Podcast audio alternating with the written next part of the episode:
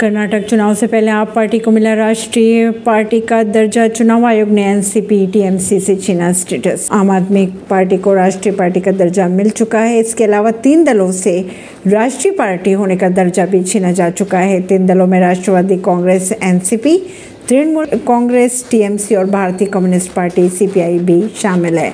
चुनाव आयोग ने पर्याप्त आंकलन के बाद ही इन दलों का दर्जा छीना।